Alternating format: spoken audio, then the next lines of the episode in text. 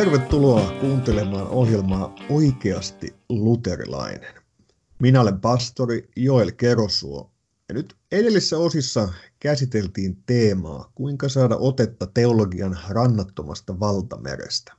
Nyt niitä teemoja ja erilaisia teologia, teologisia hessuja on niin paljon, että voi, voi tuntua, että on hankala saada otetta. Kaikki on ikään kuin liian paljon. Ja nyt tämä samainen asetelma koskee mitä suurimmassa määrin myös tämän kertaista aihetta. Nimittäin tässä ohjelmassa on tarkoitus yrittää etsiä suuntaviivoja ymmärtämään kirkon jakaantumista. Ja nyt teologian oppikirjoissa ja historian yleisesityksissähän se laitetaan usein vuoteen 1054. Mutta todellisuudessa se on eräänlainen lopullinen tai ainakin isompi ryöpsähdys, joka silloin tapahtuu. Mutta kulttuurit ja teologinen kehitys olivat jossakin määrin kulkeutuneet erilleen jo paljon aiemmin. Ja nyt tässä ohjelmassa yritetään tähän valtavaan kokonaisuuteen löytää sellaisia käden paikkoja, joista voisi saada kiinni, kun tätä laajaa kokonaisuutta yrittää ihmetellä. Mistä on kyse, mitä tapahtuu ja miksi? Miksi kulttuurit kasvavat erilleen ja mitä siitä pitäisi luterilaisena oikein ajatella?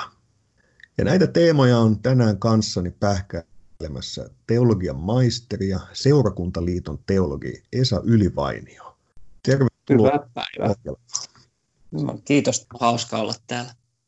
Tämä kokonaisuus tuntuu aika niin kuin valtavalta ja, ja on niin moni teema, mistä lähteä hahmottamaan. Toisaalta yksittäisiä kysymyksiä, toisaalta on se, on se historiallinen kehitys ja, tai tämä ulkonaiset historialliset tapahtumat ja mitä tapahtuu valtakunnissa ja erityisesti Roomassa ja Rooman jakaantuminen ja kaikki nämä kysymykset.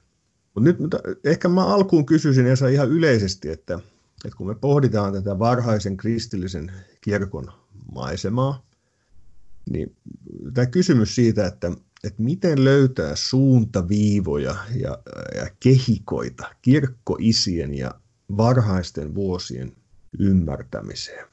Ja nyt kun me tietysti kun luterilaisen tätä katsomme, niin tuntuu, että, että ilman muuta se on paljon hyvää, se on meidän yhteistä kirkkohistoriaa. Samalla sieltä nousee usein tämmöisiä vähän omituisiakin piirteitä, jotka tuntuu haastavilta, pohditaan sitten, mitä kaikkea sieltä, sieltä löytyy. Ja tietysti vaikeus on, että on niin on valtava määrä, määrä isiä, miten saada kiinni, niin mistä ikään kuin lähtisit ottamaan niitä askelmerkkejä tai semmoisia niin kalliokiipeilys, etsitään näitä käden ja jalansijoina, niin ottamaan otetta tästä kokonaisuudesta? Joo, tosi hyvä kysymys. Tuota, mä varmaan lähtisin katsomaan ihan alusta asti, että miten, mitkä on ollut sellaisia tärkeitä kysymyksiä, mitä varhaiskirkossa on pohdittu. Ja täh, tähän niin kuin auttaa ihan vaikka perusoppikirjakin patristiikasta tai ö, kirkkohistoriasta. Ja, ja me törmätään apostolisiin isiin, eli semmoisiin piispoihin tai teologeihin, jotka oli apostoleiden oppilaita. Vaikka piispa Polykarppos, joka oli, oli apostoli Johanneksen oppilas. Ja mitkä oli niin kuin se pohja, johonka, johonka he perusti opetuksensa ja sitten ö, nähdään hyvin nopeasti, että he ovat taas sitten se pohja, jonka varaan heidän oppilaansa perustivat oman opetuksensa. Ja sitten me tullaan loppuviimeksi tonne sataluvun lopulle, jossa meillä on ikään kuin ensimmäinen kirkkoisä, tai ensimmäisenä kirkkoisänä tunnettu piispa Ireneus, josta tulee, tulee sitten Lyonin piispa. Hän on syntynyt Smyrnassa ja hän on tämän Polykarppoksen oppilas. Ja sitten hänen aikalaisensa on ensimmäinen latinan kielellä kirjoittava Tertullianus lännessä. Ja, ja tota, nämä on sellaisia tyyppejä, jotka alkaa muotoileen teologiaa. Ja se teologia muotoutuu hyvin paljon tällainen niin kuin, apologia, apologian muodossa. Eli miten kristinusko joutuu vastaamaan niihin kysymyksiin, joita heitetään ulkoapäin.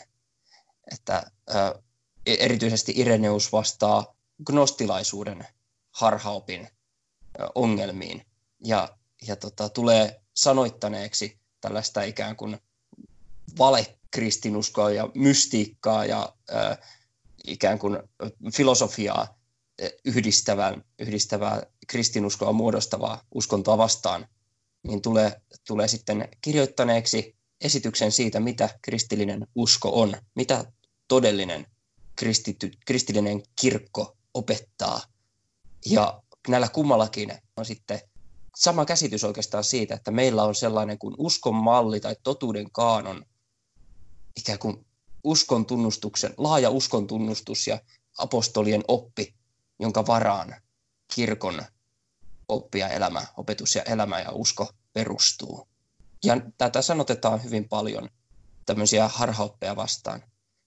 Keskeisinä tämmöinen teologian muoto, muotoilijoina alusta nousee, eh, nostit esiin Ireneuksen ja sitten eh, erityisesti Tertulianuksen, joka on tietysti tähän niin teologisessa käsitteistöissä vaikuttanut sitten, sitten vahvasti. Ja ja tässä haluan nostaa esiin, että on, onkin haaveissa, että apostolisia isiä käytössä pikkuisen tarkemmin sitten myöhemmissä jaksoissa vielä, vielä läpi, että on itse myös pitänyt tärkeänä niiden äärellä pysähtymistä, ne, ne maalaavat sitä varhaista kristillistä maisemaa sieltä hienosti esiin.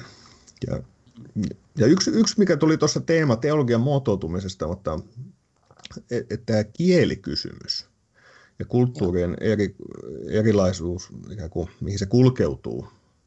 Et, et missä vaiheessa tulee tämä haaste siitä, että toiset, toiset puhuu enemmän kreikkaa ja, ja toiset latinaa, ja, ja, ja millä tavalla näet sen sitten vaikutuksen tähän teologian kokonaisuuteen? Joo, toi, toi on yksi, yksi ihan oleellinen tekijä, koska tosiaan idässä puhutaan, puhutaan kreikkaa, ja lännessäkin vielä kreikka pysyy sellaisena teologian kielenä yhdessä latinan kanssa, tai sanotaanko, että, että on hyvä kreikan taito säilyy vielä tuonne 300-luvulle asti lännessä. Kirkkoisa Ambrosius on vielä kaksikielinen, mutta sitten hänen jälkeensä Augustinus puhuu jo käytännössä pelkästään latinaa. Ja, ja tämä, että on todellakin kaksi painotusta kielellisesti, että idässä puhutaan kreikkaa ja ajatellaan ikään kuin kreikkalaisia kysymyksiä. Ja lännessä sitten puhutaan latinaa ja se kieli ja kulttuuri ja tapa ajatella vaikuttaa myös siihen teologian fokukseen siinä määrin, että näille oikeasti näiden kahden kulttuurin välille syntyy kaksi, kahta erilaista teologiaa, ikään kuin koulukuntaa ja korostusta, että mi, miten puhutaan.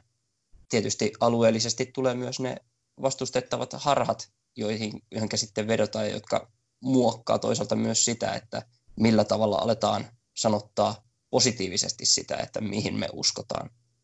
Hmm. Ja, ja, ja ö, lopulta mä voin heittää sellaisen, ö, en tiedä kuinka, kuinka tavallaan mehevä täky tämä voisi olla, mutta tähän, tähän filiokve-kiistaan, joka tulee, eli uskontunnustuksessa, kun, ö, Nikean uskontunnustuksessa, kun on tunnustetaan lännessä se, että me uskomme, että pyhä henki lähtee isästä ja pojasta, ja idässä tunnustetaan, että pyhä henki lähtee isästä. Niin se, minkä takia tähän loukkaannuttiin idässä ja mikä, minkä takia tähän tehtiin lisäys lännessä, niin ne oli toisaalta liittyy kieleen.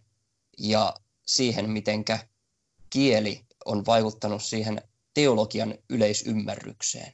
Ja esimerkiksi näin, että että idässä ajateltiin, että se on olemuksellista lähtemistä. Eli ainoastaan isä on se, josta pyhä henki olemuksellisesti lähtee, sillä isä on kaiken ole, olemassaolon alkupiste. Ja, ja lännessä taas on ajateltu sitä ikään kuin toiminnallisesti ja ikään kuin ä, Jumalan vaikutuksen kautta, jotenka Kristus lähettää pyhän hengen synnyttääkseen kirkon, synnyttääkseen uskon, synnyttääkseen seurakunnan, jotenka se on ikään kuin tällaista toiminnallista lähtemistä ja lähettämistä, ja, joka, näkyy kaikista parhaiten sakramenteissa. Ja tämän takia sitten ö, on tosi hieno mun mielestä se ekumeeninen muotoilu, joka mun muistaakseni ainakin tämmöinen luterilainen opettaja Herman Sasse on ehdottanut, että tunnustetaan, tunnustetaan että pyhä henki lähtee isästä pojan kautta.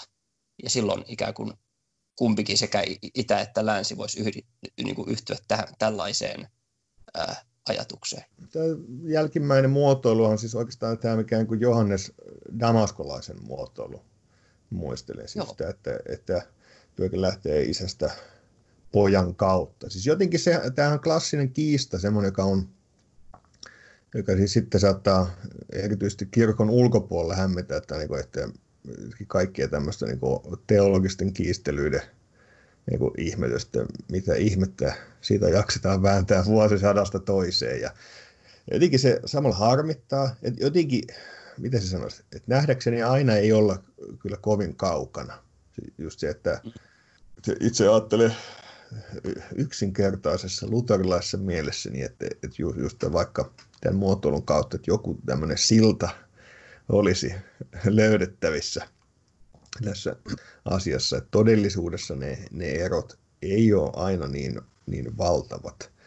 Ja, ja siis että se, mä, mä katson, että luterilaisen teologian, eikö se huoli ole ollut juuri siitä, että, että voisi tulla tämmöinen ajatus siitä, että, että, että pyhä henki ja poika toimisi ikään kuin irrallaan mm. toisistaan. Ja silloin, että pyhä henki toimisi jollakin tavalla, missä, missä sitten poika ei olisikaan läsnä.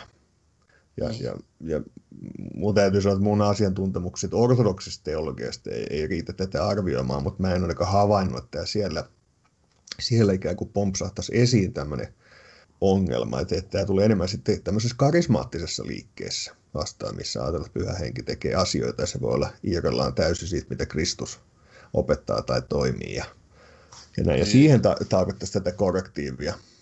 Mutta mut jotenkin, ehkä sitten on perinteisesti juuri sakramenttiteologia äärellä se, että me ajattelemme, että asetussanat ja, ja Kristuksen asetus vaikuttaa ja me emme ei tarvitse erikseen rukoilla. Me rukoilemme itsellemme pyhää hengen ja pyhän hengen vaikutusta, mutta ei tarvitse rukoilla pyhänkin tulisi muuttamaan, koska hän tekee niin.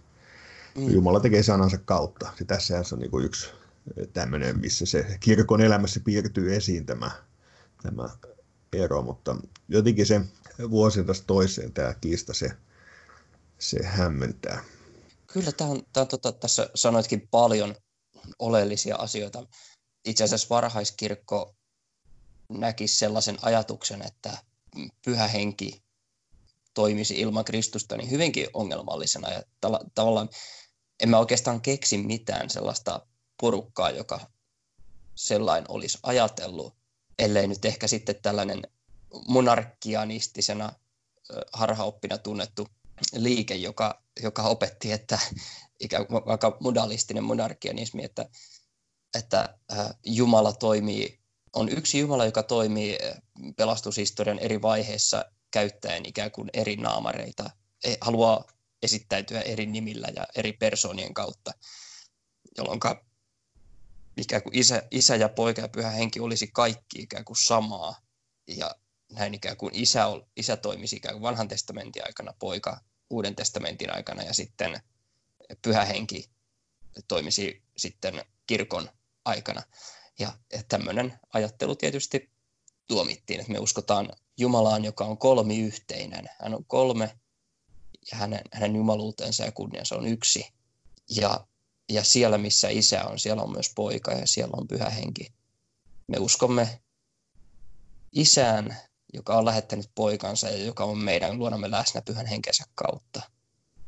Jos yrittäisiin ikään kuin tiivistää tätä isoa ikkunaa idän ja lännen eroista tai tästä kulttuurin kehityksestä, niin siis voisiko se niin semmoisia kädensijoja löytää, että, että me myöhemmin se kehittyy, että on, tulee tuhansia kilometrejä väliin, että meillä on meillä on Skypet ja Facebookit ja sähköpostit, mutta eletään hyvin erilaista aikaa, kommunikaatio hankalampaa, ei ole yhteyttä, ei ole yhteistä kieltä.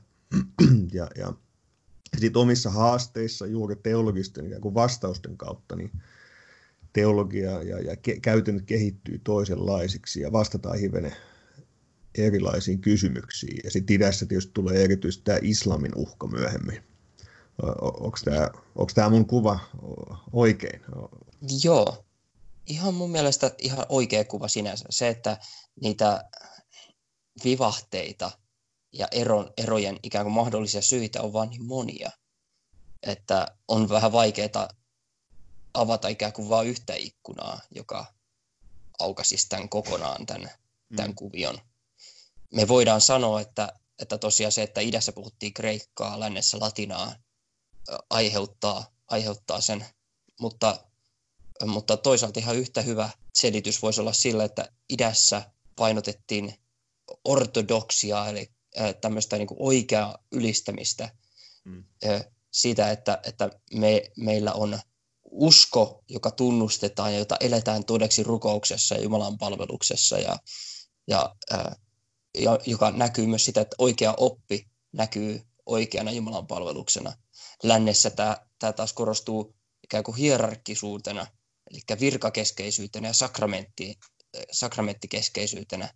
Mm. Toisaalta idässä ajatellaan pelastuksesta tämmöisenä ää, teosiksena, eli jumalallistumisen ajatuksena toisin sanoen, että ihminen otetaan, Kristus tulee ihmiseksi voittaakseen ihmiset saatanan valtakunnasta Jumalan valtakuntaan, ö, ottaakseen saatanan pois ihmisten äh, ikään kuin äh, hallitsijan paikalta, jotta voisi itse olla heidän hallitsijansa, ja, ja, tai hän tulee voittamaan meidät itselleen niin, että hän leikkaa meidät irti synnistä, kuolemasta ja saatanasta ja asettaa itseensä, liittää itseensä elämään ja Jumalan valtakuntaan.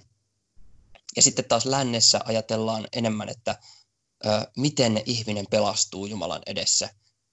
Kristitty ja Jumala on toisiinsa semmoisessa juridisessa tai niin lainomaisessa suhteessa, jossa ihminen on langennut ja ja Kristus tulee meidän välimieheksemme ja hän kärsii meidän puolestamme ja sovittaa meidän syntimme Jumalan edessä ja tässä on ikään kuin se ihmisen pelastus.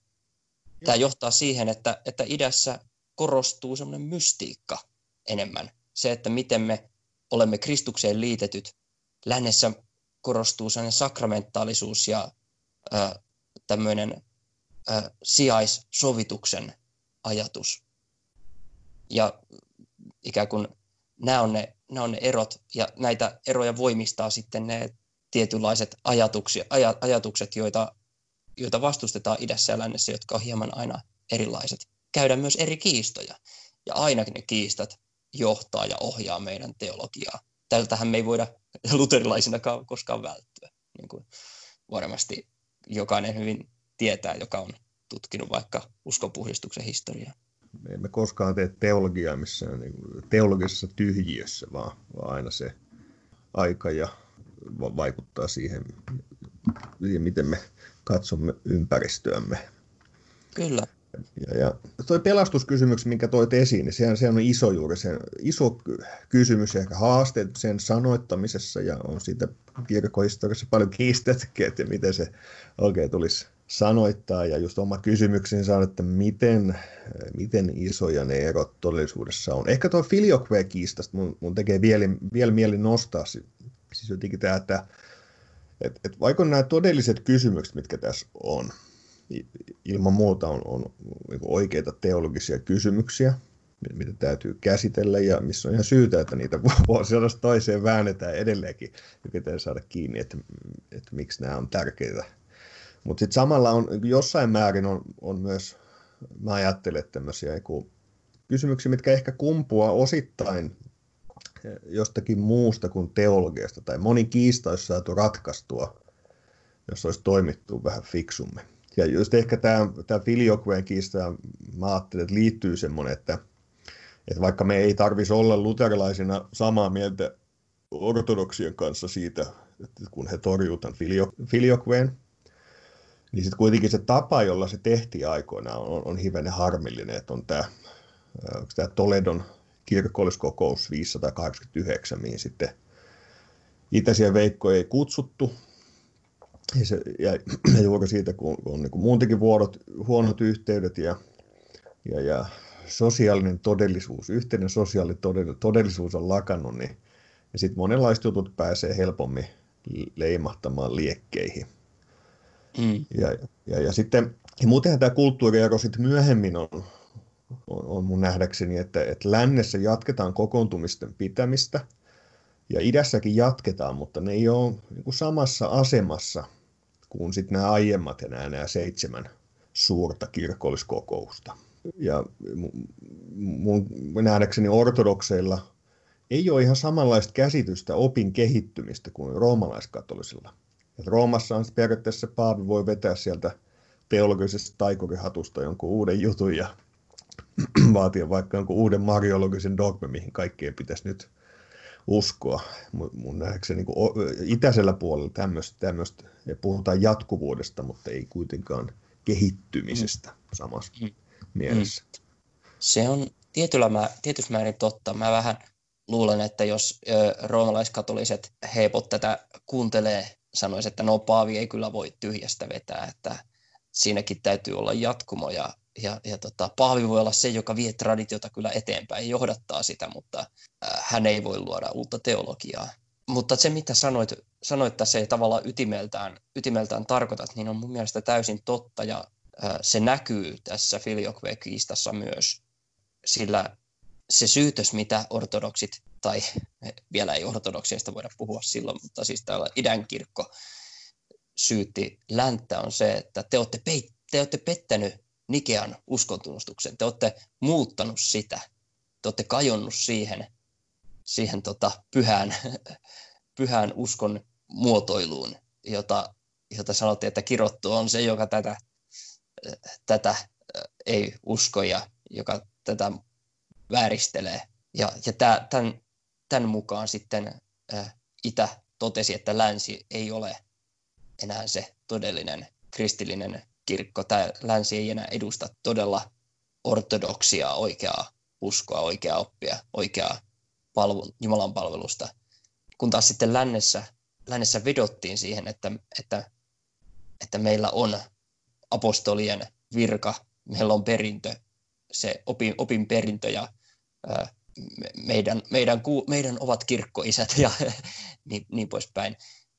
Ja, siinä oli ikään kuin semmoinen ajattelu, että, että, että me voidaan tehdä tällainen ratkaisu idästä huolimatta. Ja totta kai tämä oli sitten se, joka semmoinen ikään kuin tulen leimahdus, joka sytytti sen ruutitynnyrin, jota oltiin kasattu parisataa vuotta. Ja, ja kuten, kuten tota arvata saattaa, niin se räjähdys sitten oli repivä ehkä tämä voisi meidän ajallemme olla hyvä muistutus siitä, että ei riitä, että kirjoitetaan hyviä teologisia papereita, jos halutaan käsitellä kysymyksiä, vaan no, syytä miettiä, miten sanotaan asioita ja just tätä yhteistä sosiaalista todellisuutta. Ja mm. voisi joku, se voi kummasti se helpottaa on... myös teologisissa asioissa joskus. Kyllä, joo, ja, ja, tota, ja tosiaan mä unohdin vielä niin kuin alleviivata juuri sitä, että, että kun lännessä tämä traditio on sellaista kasautuvaa, niin idässä ajatellaan, että, että on tietyt, hen, tietyt avainteologit, jotka muodostaa ensimmäisen kerran itäisen ortodoksisen teologian, ja sen pohjana on muuttumaton, muuttumaton Nikean uskontunnustus, joku kreikan kielinen Nikean uskontunnustus, ja tämä on ikään kuin se heidän, heidän pohjansa. Sä kysyit ihan aluksi, että mitkä on ne sellaiset olenniset kirkkoiset, mistä kannattaisi lähteä lukemaan, niin mä voisin tähän heittää muutaman nimen, että idässä on Ireneus ja Origenes. Ireneus ollaan esitelty jo. Origenes on sitten Egyptin Aleksandriassa toiminut tyyppi. Ja nämä on ikään kuin se pohja, johon perustuu itäinen, itäinen teologia. Ja sitten se huipentuu Johannes kahteen Johannekseen oikeastaan, Johannes Krysostomukseen ja Johannes Damaskolaiseen. Ja Johannes Damaskolainen on ikään kuin ensimmäinen niin sanottu ortodoksi teologi.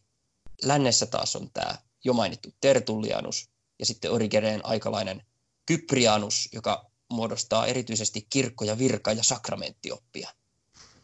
Ja sitten tämä tiivistyy ikään kuin, tai huipentuu tämä läntinen teologia ja sen kehitys, kirkkoisä Augustiinukseen, joka on sitten tämmöinen jättimäinen monumentaalinen hahmo, armon opettaja ja ikään kuin kirkon, kirkon ö, tohtori, ehkä suurin, suurin läntinen kirkkoisä. Joo, ja kuuntelijoille tiedoksi, että jos, jos vaan luo ja suo, niin, niin haaveena on tehdä myös tätä pysähtyä ohjelmissa myös näiden kirkkoisien äärelle ja yrittää ymmärtää paremmin heidän merkitystään ja teologiaansa ja ja, ja Ignatius-ohjelma on jo on sovittu ja siitä lähdetään liikkeelle ja sitten tarkoitus katsoa vähän Johannes Chrysostomosta ja Basileios Suurta ja siitä sitten eteenpäin. Tämmöinen olisi suunnitelma. Katsotaan mihin, mihin aika ja rahkeet riittää.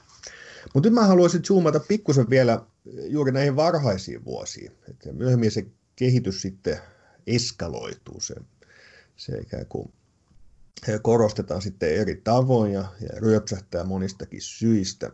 Mutta sitten ehkä muutama nyt ihan näitä varhaisia vuosia tai ensimmäistä 400 vuotta ajatellen kysymys, että mitä joskus tulee, että, nyt kun esimerkiksi me luterilaiset korostetaan pelastusopin merkitystä ja se eräänlaisen sydämen tietysti kristinuskossa ja julistuksessa muodostaa, niin mitä vastaisit siihen väitteeseen ja ajatukseen, että, että tämä ei nouse niin olennaisena varhaisesta kirkosta. Miten sä sanoisit tämmöiseen syytökseen? En tiedä, miten usein sitä nyt tämmöistä esitetään, mutta joskus on, on tämmöisenkin ajatukseen törmännyt. Toi on kyllä ihan mielenkiintoinen väite. Jos, jos sanottaisiin, että, että meillä ei varhaiskirkossa kirkkoisilla ole sellaista tota, tarkkaan sanoitettua vanhurskauttamisoppia, niin silloin ollaan todennäköisesti sanottu aika lähellä totuus. Että ei ole sellaista yhtenäistä, yhtenäistä vanhuskauttamisoppia, joka miellyttäisi meidän luterilaista silmää ikään kuin. Ö, mutta, mutta ikään kuin se motivaatio, motivaatio ö, siitä, että Kristus on pelastanut syntisen, Aadamissa langenneen ihmisen, niin se on, se on kyllä se peruspohjavire jokaisella kirkkoisällä – siitä huolimatta, että, että se teo, ikään kuin sovitusteoria tai pelastus, pelastusoppi idässä ja lännessä on hyvin erilainen. Siinä painotetaan eri puolia hyvin eri tavoin. Sitä sanotetaan hyvin, hyvin eri tavoin. Niin kuitenkin se perusmotivaatio on siellä, että meillä on kristillinen kirkko sen tähden, koska Kristus on tehnyt meidät omikseen jakaa pelastustaan tässä kirkossa. Meillä on suuri yhtenäisyys vaikka sakramenttiteologian osalta. Niin kuin idässä ja lännessä yhtä, yhtä määrin, yhdessä määrin tunnustetaan, että kasteessa tapahtuu ainakin jollain tavalla uudesti syntymä ja syntien anteeksiantamus. Ja, ja ehtoollinen on ainakin jos, jollain tavalla todella Kristuksen ruumissa veri, joka liittää meidät Kristukseen – joka liittää meidät pelastukseen, joka liittää meidät osalliseksi syntien anteeksiantamukseen ja, ja yhdistää kirkon. Ja, ja tämä on, tämä on ikään kuin sellainen, sellainen ikään kuin, voitaisiin sanoa, että jos, jos pitäisi löytää su, suurin yksittäinen yhdistävä tekijä idän ja lännen välillä, niin se olisi sakramenttiteologia, joka peruspohja on, on siinä, että ihmiseksi syntynyt Jumalan poika, Kristus, inkarnoitunut Kristus, joka on kuollut, joka on noussut kuolleista, yhä edelleen vaikuttaa ja on läsnä sakramenttien kautta ja vaikuttaa sen pelastavan toimintansa näiden, tämän sakramentin kautta ja kirkkonsa kautta. Sen tähden kirkkooppi, joka on ollut tosi, tosi tärkeä 200-luvulla, niin on, siellä on pohja, pohja ja motivaatio on tässä, että meillä on pelastava Kristuksen toiminta kirkossa – ja mitä tämä kirkko on. Ja sitten 300-luvulla, niin kun nousi harhaoppi, areiolainen harha, joka, joka pyrki kieltämään Kristuksen tosi jumaluuden, niin siellä on kirkkoisa Atanasios, joka, joka tota, taistelee välillä melkein jopa yksin tätä puolustaen Kristuksen tosi jumaluutta, koska haluaa pitäytyä siinä, että jotta meillä olisi pelastus, niin Jumalan tarvii tulla ihmiseksi, jotta hän voisi ihmisten puolesta kuolla, jotta hän voisi yhdistää ihmissuvun itseensä kuolemansa, ylösnousemuksensa ja taivaaseen astumisensa kautta viedä meidätkin veljensä taivaaseen. Tämän tähden Kristuksen tuli olla tosi Jumala ja tosi ihminen yhdessä persoonassa. Ja tässä on ehkä ne suurimmat, suurimmat ikään kuin teologiset fokukset, eli oppi Kristuksesta ja oppi kirkosta, joiden kummankin taustalla on motivaatio siitä, että ihminen pelastuu, koska Jumala on lähettänyt poikansa pelastamaan ihmiset. Mun mielestä pelastusoppi on hyvinkin ole- oleellinen osa niin kuin tämmöinen varhaiskirkon ajattelussa. Kyllä. Et voisiko sen tiivistää vähän kuin teesinomaisesti, että, että se isien taistelu kristologiasta oli taistelua juuri pelastuksesta. Se, se, on se motivaatio ja, taistelun syy, miksi on, on, on merkitystä, että, että Jeesus on tosi Jumala ja tosi ihminen, että jotta me voisimme olla pelastettuja. Ja, ja tuo, tuo nostos niin sakramenttiteologiasta, se on kyllä mielenkiintoinen, koska et, sekin voisi oikeastaan tiivistää sitä yksinkertaisesti, että et, sakramenttiteologia ja se, että Jumala vaikuttaa pyhien armonvälineiden kautta, niin se on se, mistä ollaan niin samaa mieltä varaisessa kirkossa. Et toki sitäkin sanotetaan joskus vähän eri tavoin, mutta se, että on, on nämä, nämä ihmeessä lahjat, jotka Jumala on antanut, niin voisi sanoa, että varhaisesta kirkosta ei löydy sellaista kaveria, joka ei olisi niin sanottu sakramentalisti, nykyään joskus, joskus sanotaan. Ja, ja juuri se, tämä pelastuksen äärellä, niin että on se perusmotiivi siellä, mutta sitten me nähdään, niin kuin juuri viittasit, että on, sitä sanotetaan että ei ole tehty, ehkä tehty yhtä lailla teologista työtä vielä sen äärellä, tämä, tämä vanhuskattomusopin muotoilut. Ja että se puuttuu se, että sit siellä on, on semmoista kaveria, joka tulee lähemmäs luterilaista vinkkeliä lausunnoissa, ja sitten on hyvinkin legalistisia lausuntoja välillä, että miten ne tulisi ymmärtää, mutta, mutta se käsitys tietysti on, on se, että, että Jeesuksen pelastusteossa ja, ja se sen varassa olemisessa, niin on mun nähdäkseni se suuri sydänääni sieltä, mikä, mikä sieltä kuuluu.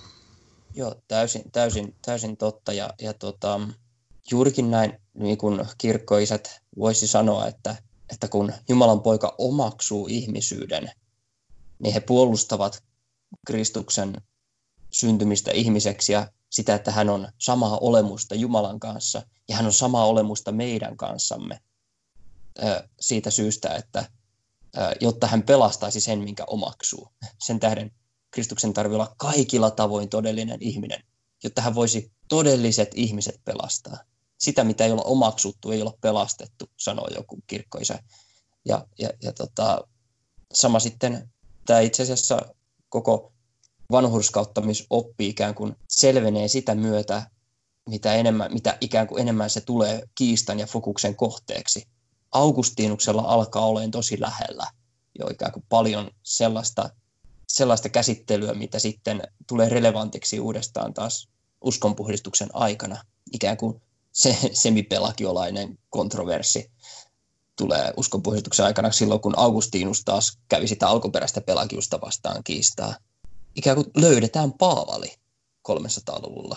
Se on semmoinen jännä piirre. Ja sitä mukaan, kun Paavali löydetään, niin tajutaan, että oleellinen termi ihmisen pelastuksessa on vanhurskautus. Tosin myöskin ennemmin Augustiinusta tätä, tätä, tämä ryöpsähtää esille.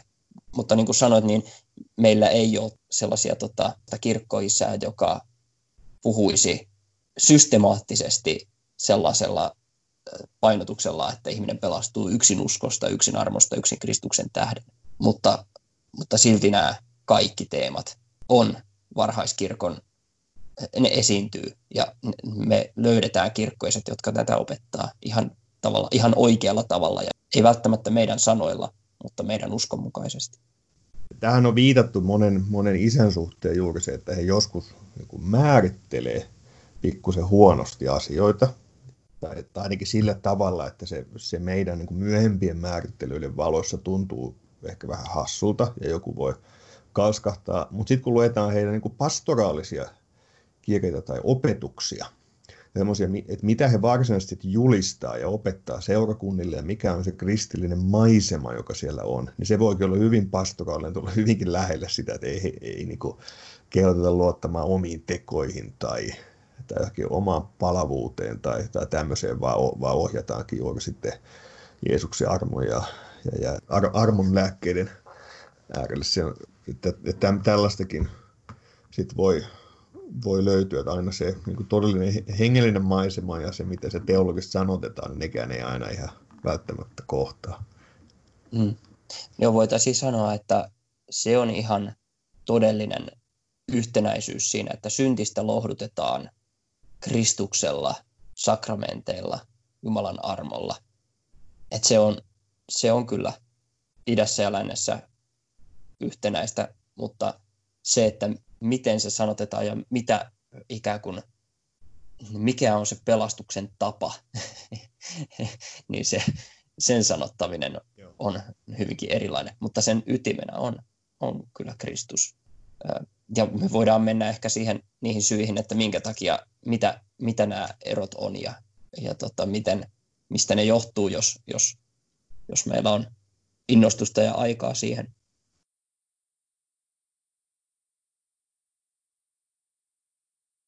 No yksi kysymys erilleen kulkeutuneista traditioista liittyy kysymykseen tahdon vapaudesta, joka ainakin kun luterilaista vinkkelistä katsoo varhaisia tekstejä eri puolilla, erityisesti idässä, niin tulee vahvemmin sitten vastaan. Ja ehkä se voisi joskus vähän niin kuin karikoida niin, että että, että, että kun ihminen lukee raamattua, niin se opetetaan, että Jumala vaikuttaa tahtomiseen ja tekemiseen ja, ja luonnollinen ihminen ei ota vastaan sitä, mitä Jumalan on. Ja sitä kuulee siitä julistusta, kuinka Jumala synnyttää uskon. Mutta sitten tulee joku roomalaiskatolinen tai itäinen apologeetta, joka nostaa jonkun isän lainauksia ja sanoo, että hei, että tässä puhutaan, että meillähän on niin kuin, suorastaan täysi vapaus. Ja nyt miten sä kommentoisit tätä keskustelua, kun, kun isät puhuvat vapaudesta ja, ja, ja mitä oikeastaan tarkoitetaan milloinkin tahdon vapaudella? Ja, ja ehkä tässäkin on valtava määrä teologista työskentelyä, mitä on ollut, mutta pystyisikö jotakin semmoisia isoja linjoja, mm. että miten tämä että joidenkin isien korostus vapaudesta sit suhteessa – vaikka tähän pelagiolaisuuskiistaan myöhemmin ja niihin sitten määrittelyihin, jossa tätä vähän sitten otetaan ikään kuin ehkä takapakkia. Hmm. No tota, sinänsä tahdonvapaus ja kysymys sen suht, tahdonvapauden suhteesta ihmisen pelastukseen on tosi hyödyllinen näkökulma ikään kuin ö, selvittää meille sitä linjaa, sitä ikään kuin kehitystä, joka on tapahtunut siinä, että miten, miten varhaiskirkko, miten kirkkoiset käsittelee pelastusta ja opettaa pelastuksesta. Ja miten se ikään kuin hioutuu se ajattelun selkeys. Ja tässä on selkeä, sel, niin semmoinen hyvin selvä kulku havaittavissa sieltä sataluvulta 400-luvulle niin apostolisista isistä sinne Augustiinukseen asti. Ja tässä vaikuttaa paljon se, että idässä hyvin, hyvin jo silloin, silloin sataluvulta lähtien nousi tosiaan tämmöinen gnostilaisuus, mihin mä vähän jo Ireneuksen kohdalla viittasinkin, syystä, että Ireneus on sellainen kirkkoisa, joka, joka ehkä kaikista väkevimmin juuri tämmöistä gnostilaisuutta vastusti. Ja gnostilaisuus oli tämmöinen dualistinen, dualistinen uskonto, jossa, jossa ajateltiin, että on hyvä ja paha ja se paha on materiaa. Se on aine, aine on pahaa ja hyvä on semmoista henkistä, aineetonta todellisuutta. Ja, ja ajateltiin, että, että ihmisen syntiin lankeemus on siinä oikeastaan, tai maailman pahuus johtuu siitä, että ihmiset on syntisiä sen tähden, että me ollaan ruumiillisia. Myöskin liittyy se, että se Jumala, joka luo aineellisen maailman, on paha. Jumala. Eli vanhan testamentin Jumala on paha Jumala ja Kristus on sitten tämmöisen hyvän Jumalan henkilöitymä, joka, joka tota, on vain näennäisesti ihminen ja joka tuo pelastavan totuuden ja ikään kuin antaa tiedon, jonka kautta ihminen voi vapautua tästä aineesta. Ja tähän gnostilaisuuteen liittyy juuri se, että ei meillä oikeastaan tahdon vapautta. Me, ihminen ei ole syyllinen omasta syntisyydestään, vaan me olemme, sy- me olemme syntisiä, koska me olemme aineellisia. Eli kiistetään sellainen tahdon vapaus. Toisaalta sataluvulla myös oli tämmöinen hyvinkin kohtalousko, vaikutti semmoinen determinismi, että, että meitä ohjaa, meidän kohtalo on ennalta kirjoitettu ja sen tähden meillä ei ole todellista tahdonvapautta. Ja kirkkoiset vastusti tätä hyvin, hyvin rajusti. Tämä on niin kuin varhaiskirkon, ennen, sanotaan, ennen arejolaisuutta, niin tämmöinen gnostilainen ajattelu oli se tietty juttu, jota kaikki kirkkoiset jollain tavalla vastusti. Ja sitä vastustettiin korostamalla tahdonvapautta.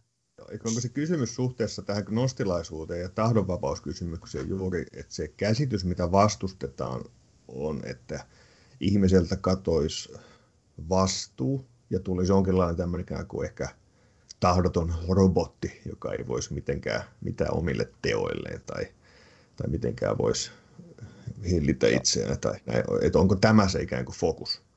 Joo, tämä on se, tämä on se niin kuin tietyllä tavalla se, se fokus, että, että toisaalta halutaan sanoa, että Jumala on hyvä. Halutaan puolustaa sitä, että, että maailman luoja on hyvä, kaikkivaltias Jumala, joka luo tyhjästä sanallaan. Aine ei ole pahaa, vaan aine on itsessään hyvää. Mutta tämä luotu, luomakunta on langennut syystä, että ihminen vieteltiin syntiin. Adam lankesi syntiin. Hyvä turmeltui. Ja sen tähden Jumalan pitää pelastaakseen meidät, hänen pitää palauttaa ihminen tästä lankeemuksen ja kuoleman tilasta hänen valtakuntaansa ja elämään. Ja tässä ikään kuin on se, että ihminen on syyllinen ja ikään kuin hän on vastuussa siitä lankeemuksestaan, mutta Jumalan vastuulla on pelastaa meidät. Ja, ja se, se on ikään kuin se, se mitä, mitä tässä puolustetaan. Ja, ja, ja tota, tämä lähtee sieltä sataluvulta Ireneuksesta, ja, ja äh, Ireneus nimenomaan tätä vasten, tätä, tätä ajatusta vasten on, on ymmärrettävää, että Ireneus korostaa pelastusta tällaisena rekapitulaationa, tai kreikaksi anakefalaiosis, uudelleen päittäminen, eli meidän pääksemme, meidän päämme, meidän johtajamme, meidän, meidän valtakuntamme johtaja, meidän maailmamme johtaja, johtaja on syntilankemuksen tähden saatana, mutta Kristus tulee voittamaan saatanan, jotta hän olisi meidän päämme, seurakunnan pää.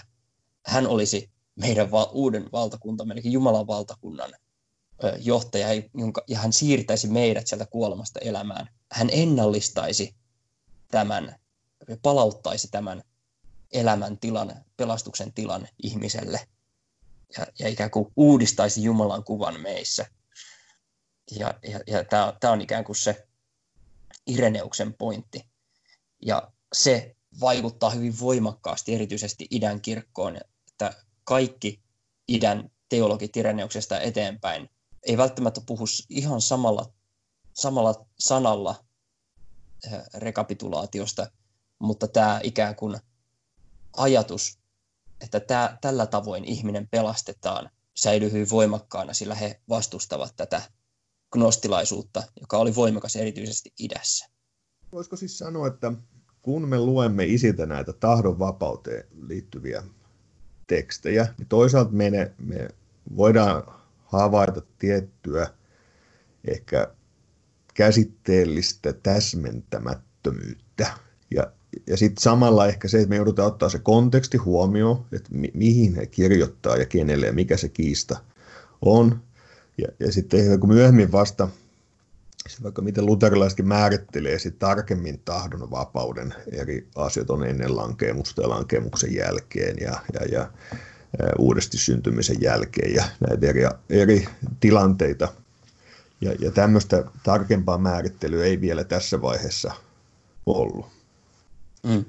Joo, nyt, Joo se, siis, tota, se, on, se, on, se on ensiarvoisen tärkeää, että me tajutaan luterilaisina, että me ei, me ei kuuluta kirkkoon, joka on keksitty 500 vuotta sitten, vaan me kuulutaan siihen kirkkoon, johon kuuluu myös nämä varhaiset kirkkoiset.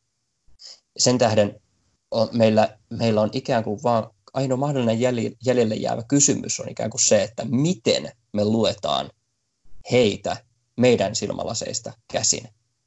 Ja silloin on hyvä, ensiarvoisen tärkeää oivaltaa se, että meidän tarvii lukea kirkkoisia ymmärtäen sen, mitä he vastusti, mitä he, mitä he toisaalta vastusti, mitä he puolusti. Ja kun me tajutaan tämä näkökulma, niin se antaa valoa kirkkoisille, se mm. antaa valoa koko varhaiskirkon teologialle, se antaa valoa siihen, miten me ymmärretään idän kirkko, miten me ymmärretään meidän läntinen traditio. Ja, ja se auttaa pikkusen vähän niin kuin hyväksymään myös sellaisia ylilyönneiltä kuulostavia lauseita. Mm, kyllä.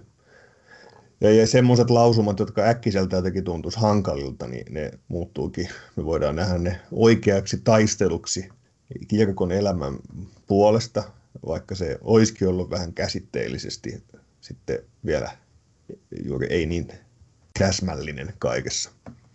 Kyllä, kyllä. Joo. Ja Mut tämä, on, tämä on erityisesti uskonpuhdistuksen jälkeistä ajat perintöä, tämä ikään kuin käsitteellinen tarkkuus. Mm. Ja sitä ei ollut kirkkoisilla.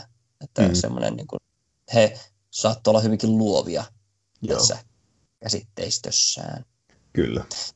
Ja, ja, ja tätä me, kehitystä me nähdään juuri sitten vaikka kirkolliskokouksen yhteydessä, missä juuri kun nämä, nämä kiistat on, on ikään kuin revennyt ja, ja, ja, ja huomataan, että on, on niin pakko tä, täsmällisemmin määritelmä, mikä on se kristillinen usko, koska, koska ne on tärkeitä asioita. Ja me vähitellen törmättiin siihen, tai kir- vähitellen kirkkohistoriassa tuli nämä haasteet, missä niin kuin oltiin pakotettuja erilaisten harhauppien paineessa sitten sanomaan, lausumaan tarkemmin, että mikä on oikea kristillinen mm. usko.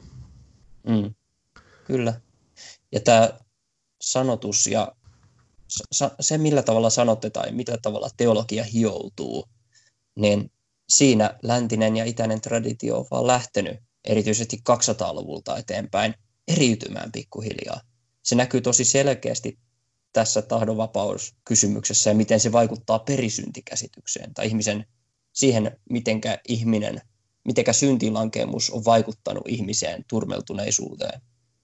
Ja, ja kun idässä kasvaa ja kehittyy origeneesta, origeneesta ja atanasiokseen asti sellainen, että ihmis, puolustetaan ihmisen tahdonvapautta, niin heidän on tosi vaikeaa siitä lähtökohdasta käsin myöskin opettaa ihmisen syntiturmeluksen syvyyttä, koska se on ongelmallista.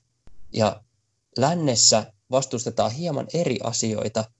Siellä on traditio, jossa, jossa tota, myöskin kyllä gnostilaisuutta vastustetaan, mutta, mutta koska siellä on tämä sakramentaalisuus ja kirkon virka ja kirkkooppi hyvin tärkeä, hyvin oleellinen ja määrittelevä tekijä, niin siihen kuuluu se, että me ollaan, me ollaan Jumalan lain edessä syyllisiä. Ja tämmöinen niin kuin perisyntioppi kehittyy lännessä Tertullianuksesta lähtien, ja se kasvaa, ja se ikään kuin hioutuu ja sel- selkeytyy se johtaa siihen, että, että teologia ja miten siitä puhutaan, niin on hyvinkin erilaista. Kyllä idässäkin opetetaan, että me ollaan yhtä Aadamissa, ja Aadamin lankeus on ollut meidänkin lankemuksemme, mutta se ei ole ollut periturmelusta, vaan se on ikään kuin ollut valtakunnasta toiseen siirtymistä. Ja sen tähden pitää palauttaa meidät oikeaan valtakuntaan, Kristuksen alle, saatanan alta, synnin orjuudesta Jumalan palvelujoksi. ja, ja, ja, ja tota, tämä on niin origeneella ja idässä muutenkin, että perisynnin olemus on epäjumalan palvelus perimmäiseltä, perimmäisellä tavalla. Kun taas sitten lännessä meidät, meidän syntisyytemme, meidän pitää sovittaa ja se syntien sovitus pitää tarjota meille, koska me olemme syntiset. Ja se tulee sakramenteissa hyvin läsnä. Sen tähden sakramenttiteologiakin alkaa muotoutua sillä, että idässä enemmän sakramentit liittää meidät Kristukseen ja Jumalan valtakuntaan osaksi elämää. Ja, ja lännessä se on enemmän tätä, että me saamme Kristuksen ruumiin ja veren ja sen myötä syntien anteeksiantamuksen ja pyhityksen. Ja sitten tämä huipentuu 300-luvulle, jossa jossa tota, sitten tulee nämä kristologiset kiistat, jossa itse ja länsi vähän lähenee toisiaan kristologisten kiistojen myötä. Meillä on, on yhteinen vihollinen, jota vastustetaan. Silti huomataan, että teologia, teologiset erot vaikuttaa taustalla. Atanasius on yhteinen kirkkoisa kummallekin. Ja sitten 400-luvun vaihteessa tulee Pelagius, jota sitten Augustinus lähtee vastustamaan. Ja ää, Pelagiuksen ajatus on se, että hän, hän ottaa sen ajatuksen tahdonvapaudesta ja ikään kuin puhtaaksi viljelee sen. Että jos ihminen, ihmisellä on vapaa tahto, niin hänellä on kyvykkyys Jumalan avulla pelastaa itsensä. Hänellä on, hänellä on ominaisu, ole, olemassa oleva tällainen ominaisuus, jolla hän voi tarttua Jumalaan. Ja Augustinus huomaa, että hmm, jos me ollaan johdonmukaisia tässä tahdonvapauden asiassa, niin, niin meillä ei ole Jumalan armoa Kristuksessa. Ja sen tähden hän huomaa, että me joudutaan tunnustamaan meidän syntisyytemme myös vapaan tahdon alueella, jotta Kristus voisi olla se, joka armahtaa meidät ja armosta pelastaa meidät. Hyvä, kun nostit esiin tuon Pelagius-teeman. Ja että jos sitä tiivistää sitä juuri tätä kehitystä, että Pelagius vähän niin kuin vetää överiksi niitä teemoja, joita löytyy tietyiltä isiltä, ja eh, ehkä huomioimatta täysin sitä tilannetta, johon he ovat kirjoittaneet, ja niitä ikään kuin ituja sieltä, niin hän, hän, hän sitten vetää se tiettyyn loogiseen johtopäätökseen, jota sitten kirkolliskokoukset katsoo, että, ja nousi, että, että tämä ei, ei ole oikein kristillisen uskon mukainen, mutta siinä oli tietty pointti jo Pelagiuksella, että, että koska ne jotkut isien lausumat näistä asioista on niin voimakkaita, niin Pelagius pystyi näyttämään, että hei, kattokaapa, täällä nyt sanoo tämä kaveri aika vahvasti tästä tahdonvapaudesta. Ja, mm. Mutta sitten todettiin, että ei, ei tämä Pelagiuksen tämä ei, ei ole oikein, ja se ikään kuin ei, ei ota se niin kuin todellisuudessa, vaikka se käytti yksittäisiä isien lausumia, niin se ei seurannut sitä, se niin kuin kadotti mm. Mitä he pyrkivät, mikä oli se pelastuksen sen sanoma sen sijaan, että se olisi ollut Jumalan armo, johon tartuttiin, niin se, se laittoi liikaa painoarvoa mm. ihmiselle. Se itse asiassa Pelagius on siitä jännä, että Pelagius on yksi niistä kirkkoisista, jolta me löydetään niin kuin sanatasolla, että ihminen pelastuu yksin uskosta. Aika jännä vai mitä? mm. Pelagius sanoo tämän. Mutta mitä hän tarkoittaa tällä, niin on jotain hyvin epäluterilaista. Eli se, että Pelagiukselle usko on, liittyy ihmisen tahtoon ja ihmisen järkeen. Eli, eli tota, hänen opetuksensa kulmakivenä on se, että ihmisen vapaa tahto liittyy siihen vastuuseen, mikä hänellä on. Ja ihmisellä on jäljellä kyky tarttua Jumalan hyvyyteen ja tehdä hyvää ja lopulta niin kuin moraalisesti kohota ja lopulta saavuttaa pelastus. Ikään kuin kasvaa, kasvaa kohti pelastusta ja lopulta kasvaa niin paljon, että ylettyy siihen, ylettyy ikään kuin Kristukseen. Hän voi valita hyvän ja pahan ja voi joko rikkoa Jumalan tahdon seuraten syntiä ja saatanaa, tai sitten se valita Jumalan lain ja noudattaa sitä ja kaikki muu se pelakuksen opetus perustui tälle. Joten hänelle se usko on ikään kuin, usko on vapautettu vapaa tahto ja järki, jolla ihminen pystyy, ikään kuin ominaisuus, jolla ihminen pystyy noudattamaan Jumalan lakia ja kasvamaan kohti pelastusta. Ja tämän takia hän voi sanoa, että ihminen pelastuu yksin uskosta. Mm. Mutta, mutta se usko ei ole syntien anteeksi antamusta ja sen vastaanottamista, vaan, vaan ainoastaan sitä, niin kuin, sille oikeastaan täysin vastakkainen ajatus. Ja tähän Augustinus tarttuu, että ei uskon, uskon jotain muuta. Ja tämä on meille hyvä muistutus siitä, että usein täytyy katsoa myös vähän käsitteiden taakse, että mitä niillä, mitä niillä tarkoitetaan. Ja ehkä, ehkä siitä tekee mieli ottaa kiinni tuo, mitä sanoit aikaisemmin, liittyen erilaisiin korostuksiin, vaikkapa sakramenttiteologiassa. liittyy, että on osallisuus Jumalaan tai, tai syntien anteeksiantamus. Ja se liittyy ehkä erilaisiin kuviin myös, myös kirkosta ja julistuksesta ylipäänsä. Että jos läntisessä, sitten, läntisessä kirkossa korostuu niin kuin, myös tämä oikeudellinen puoli, että sut julistetaan syyttömäksi, saat vastaan Jumalan armon, sä oot, sä oot syytön, sä oot vanhurskas. Ja sitten taas itäisellä puolella korostuu tämä sairaalakuva, kirkko mm-hmm. sairaalana, jossa jaetaan sitten Kristuksen armon lääkkeitä. Niin mä koin kyllä tämän, tämän jossain määrin tämän kiistan tai korostin niin kuin omitoisena, koska mulla ei luterilaisena mitään ongelmaa kummankaan näiden kuvan kanssa. Ja koska mm. mun mielestä se on mitä, mitä raamattu meille, meille antaa. Siis että mm. me, niin ehdottomasti me nähdään pyhistä kirjoituksista, että, että vanhurskaus, se on oikeustermi jo vanhasta testamentista lähtien. Ja, ja mm. se, se liittyy tämä oikeudellinen puoli.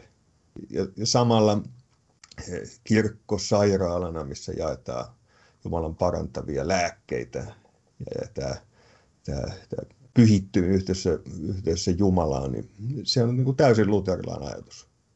Niin. Mun, mun nähdäkseni ja läsnä. Ja siis tämä sairaalakuva on niin Lutherilla kauniisti läsnä, muistaakseni myös. No tota, joo, tämä itse asiassa, mä, ja mä luulen, että, tai ainakaan mulla ei ole tullut, kun mä oon kirkkoisia lukenut, niin mulla ei ole tullut sellainen kuva missään vaiheessa, että, että tämä olisi ollut varsinaisen kiistan syy, tai ikään kuin kiistan kohde. Tämä voi olla kiistan syy ehkä siinä mielessä, että mm, tämä ajatuksellinen ero ö, johti siihen, että uskon sisältö ja pelastuksen ydintä sanotettiin niin eri tavalla, että puhuttiin ikään kuin toistensa ohi. Vieraannuttiin kielellisesti ja ajatuksellisesti, ikään kuin se ajatuksen, ajatuksen ydin oli niin eri, että, että tässä vieraannuttiin. Eikä oikeastaan, jo oli ehkä haluttomuus nähdä sen toisen osapuolen näkökulmia. Mutta se, mitä, mitä luterilainen voi poimia tästä, on nimenomaan se, että, että me napataan parhaat puolet. Me otetaan idän kirkon teologiaa, me otetaan lännen kirkon teologiaa siellä, missä, siellä missä, missä, missä määrin opetetaan oikein Jumalan sanan mukaisesti näistä asioista ja, ja riemuitaan niistä kummistakin aarteista, mitä sieltä löytyy. Me voidaan yhtyä sydän iloiten siihen käsitykseen, mitä lännessä opetetaan sakramenteista, että meille tarjotaan Kristuksen todellinen ruumis ja veri meidän syntiemme anteeksi antamiseksi. Se on se ikään kuin, sitä kautta me tulemme kelpaaviksi Jumalan edessä. Siinä meille tarjotaan vanhurskaus ja, ja, ja se on, puhdistetaan synnistä. Ja tämä uhri, uhriteologia tämmöinen, että Jumala lukee meidät syyttömiksi, lukee meidän syntimme anteeksi. Ja sitten me voidaan samaan aikaan nähdä että suuri aarre siinä idän kirkon ajatuksessa, että, että sakramentit liittävät meidät Kristukseen yhä kiinteämmin ja ikään kuin tämä Johanneksen ajatus, apostoli Johanneksen ajatus, että, että jos me vaellamme valossa, niin kuin hän on valossa, niin meillä on yhteys keskenämme ja Kristuksen veri puhdistaa kaikesta synnistä. Eli sakramentit nähtiin tällaisena Jumalan valon lähteinä, jotka, mm. jotka levittävät valoa myös meihin ja meidän sydämiimme ja liittävät meidät osaksi tätä valoa elämää. Niin kuin Johannes kirjoittaa, hänessä oli elämä ja elämä oli ihmisten valo. Niin me voidaan iloita sekä, sekä tästä näkökulmasta, että me sakramentit ovat sekä vanhurskautuksen että pyhityksen välineitä. Hmm kumpaakin. Ja, ja, ja siinä on todellakin semmoinen rikkaus, mitä me saadaan luterilaisina nähdä. Tässä itse asiassa tulee aika oleellinen ero, että, että lännessä seurattiin ja puhuttiin teologiasta paljon paavalilaisittain ja idässä johanneslaisittain, mm. ikään, jos puhutaan ikään kuin tällainen, tällainen niin kuin termien ja korostusten tasolla. Totta kai me tiedetään, että Paavalin ja Johanneksen pelastusteologiassa ei ollut mitään eroa, mm. mutta heidän tavassaan sanoittaa uskon sisältöä ja pelastusta, niin oli paljon niin kuin vivahteita. Ja idässä seurattiin Johannesta, tätä niin kuin Johannes, Johanneksen opetusta, Johanneksen tapaa sanoittaa ja lännessä Paavalin. Ja mä ajattelin kyllä, että minusta on oikeasti luterilaista, että me säilytämme nämä molemmat molemmat kuvat. Ja mä, mä, mä ajattelin niin omassa, kun mä toimin luterilaisena pastorina, niin kyllä mulla semmoinen mielenmaisemassa on, on juuri nämä kaksi todellisuutta, että, että mitä, mitä varten minut on kutsuttu ja mitä tässä yritetään. juuri se, että ihmiset vois löytää turvan, vois löytää pelastuksen armon Jeesuksen täytetyssä työssä siitä, että, että, että, että kaikki, kaikki on valmiina, sä saat omistaa taivaan valtakunnan. Mm. Ja sitten samalla, samalla pyytää voimaa elää kristittynä jo tässä ajassa. Samalla pyytää sitä, että Jumala armon välineidensä kautta voisi vaikuttaa meissä jatkuvasti tahtomista ja tekemistä, että me voitaisiin kulkea hänen edeltä käsin valmistamissa askeleissa ja kutsua kaikkia syntisairaita sinne sairaalaan, jotka tulevat sitten hyvin, hyvin erilaisten kipujen ja sairauksien ja vaivojen kanssa ja, ja olla rakkaudelle kantamassa ja ennen kaikkea sitten julistaa Jumalan armoa. Kyllä. Patristinen teologia on auttanut mua luterilaisena arvostamaan sitä sakramentaalisuutta, sakramentaalista kirkkoa, mitä, mitä meillä on. Ikään kuin apostolista katolista kirkkoa, mitä me edustetaan – että, että meillä on sakramentit, jotka synnyttävät kirkon, jotka kautta Kristus on todella läsnä, joka, jonka kautta hän vanhurskauttaa meitä, jakaen syntien anteeksiantamustaan ja siunaustaan, jonka kautta hän myös pyhittää, puhdistaa meitä ja liittää itseensä, jonka kautta taivas on maan päällä, jonka kautta meillä on Jumalan valtakunta täällä meidän keskellämme, jonka kautta hän ikään kuin liittää meidät itseensä siihen valoon osaksi tätä ikuista elämää. Siinä, siinä tulee siis samaan aikaan tämä Jumalan armot ja siunaus ja vanhuskautus, syntien anteeksiantamus, juridinen puoli. Ja sitten tämä Jumalan valtakunta ja kirkkaus ja Kristukseen liittäminen ja pyhyys, pyhitys, puhtaaksi peseminen Kristuksen veressä. Tämän sakramentit vaikuttaa kumpaakin ja sen tähden kirkko on hirveän tärkeä, sillä kirkko ja virka, joka jakaa näitä sakramentteja. Ja tässä, tässä on semmoinen pohja, mistä, missä me voidaan ammentaa tärkeä perintö ja lännen kirkon varhais, varhaisesta teologiasta. Lämmin kiitos sinulle Esa, että pääsit vieraaksi ohjelmaan. On ollut innostavaa näistä teemoista keskustella. Uskon, että tämä on voinut olla hyväksi selvennykseksi ja johdannoksi varhaisiin, kirkon varhaisiin aikoihin. No, kiitos, tämä oli, tämä oli mullekin hyvin, hyvin hauska kokemus, että, että tota, mä tuun mielellään aina kun tarvitaan näistä hypisemään. Ja kiitos sinulle kuulija ja palataan näiden mielenkiintoisten kirkon teemojen äärelle jälleen seuraavassa jaksossa. Siihen saakka kuulemiin.